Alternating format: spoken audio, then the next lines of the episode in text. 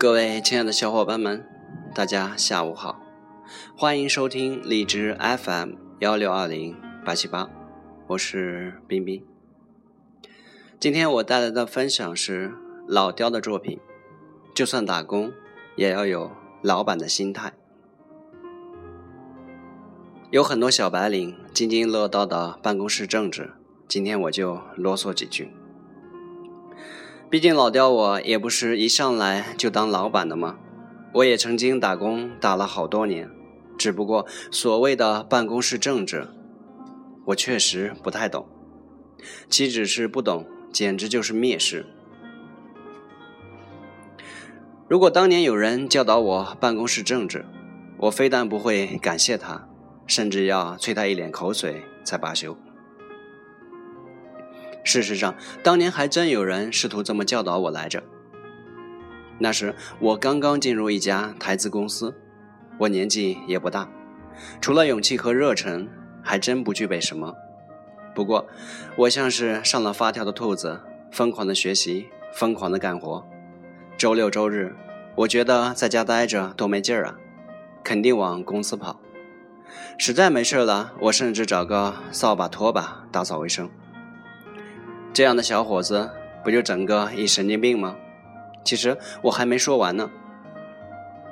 老雕我从小就能写绘画，刚好台湾老板从台湾拿回几本 P O P 画册来，我就借来，才几天的功夫我就会画 P O P 画了。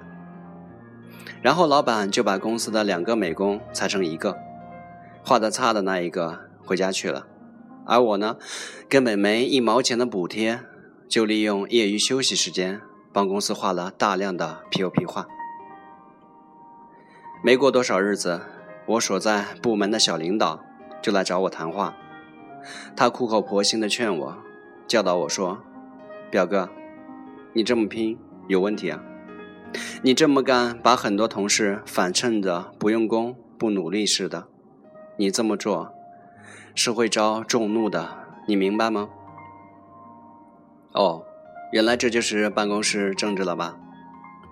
虽然老雕我当时年纪轻轻，但是也体会到了他这句话的含义。但是很可惜，我并不打算改正。我在一个单位工作是为了交朋友来的吗？是为了博得众人的好感的吗？是为了同事们对我赞许的吗？似乎都不是。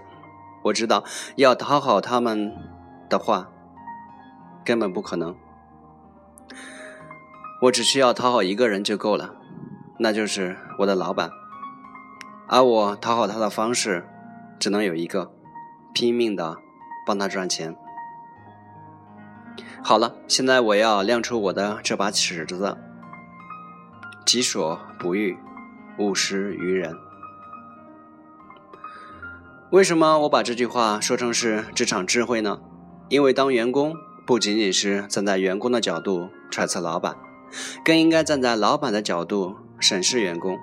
假如你是老板，你喜欢什么样的员工呢？是相对真诚简单的，还是虚伪复杂的？是当人一套背人一套的，还是除了替你赚钱啥都不想的？难道你认为老板们都是笨蛋吗？都是很好欺骗的吗？老板可能有时会看错人，一时犯傻，但如果一直都是很傻的状态，那他早就该死去了。事实上，类似网友焚书煮袜子、生鱼那类白痴津津乐道的什么小技巧小伎俩，真的骗得过老板吗？我看未必吧。就像我小的时候上课，课桌底下做什么小动作，认为老师都没发现。当我长大了，也有机会跑去上课时，我才发现站在那么高的讲台上面，下面做什么动作都是一目了然呀。我不出声不搭理，那是因为我懒得搭理。还真以为我看不到吗？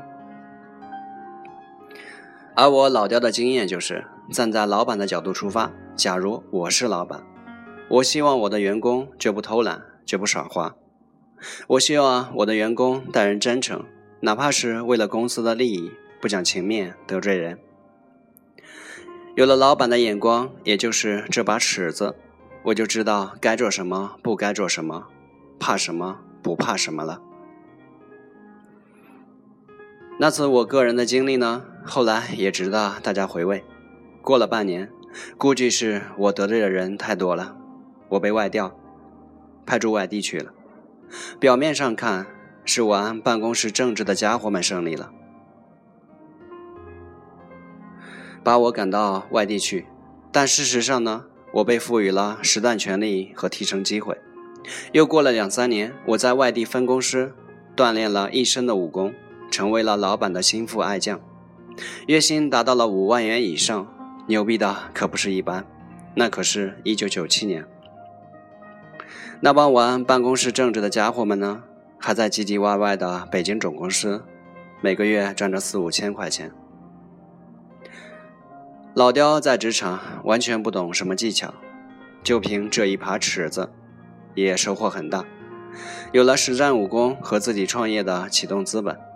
至于那些前同事，我再也没有关心过了，一骑绝尘而去，哪还顾得上搭理他们呢？总之，年轻人去打工，什么都不要计较，唯一需要考虑的就是这家公司是不是让你值得学习、锻炼、成就一身武功。其余的什么待遇呀、啊、同事关系啦，都是瞎扯。每月多发一两千块钱能发财吗？赶得上北京、上海房子的涨势吗？真正聪明的是能看得到未来，而不是眼前的一点蝇头小利。打工头几年就是一个鞠躬的过程，一口真气含在胸口，绝不能散，咬着牙死也要死挺出武功来。然后你就会发现机会主动来找你了，起码你能替你的老板赚很多钱，以后猎头公司肯定就来了。然后你可以选择散工，就是要用武功去换钱。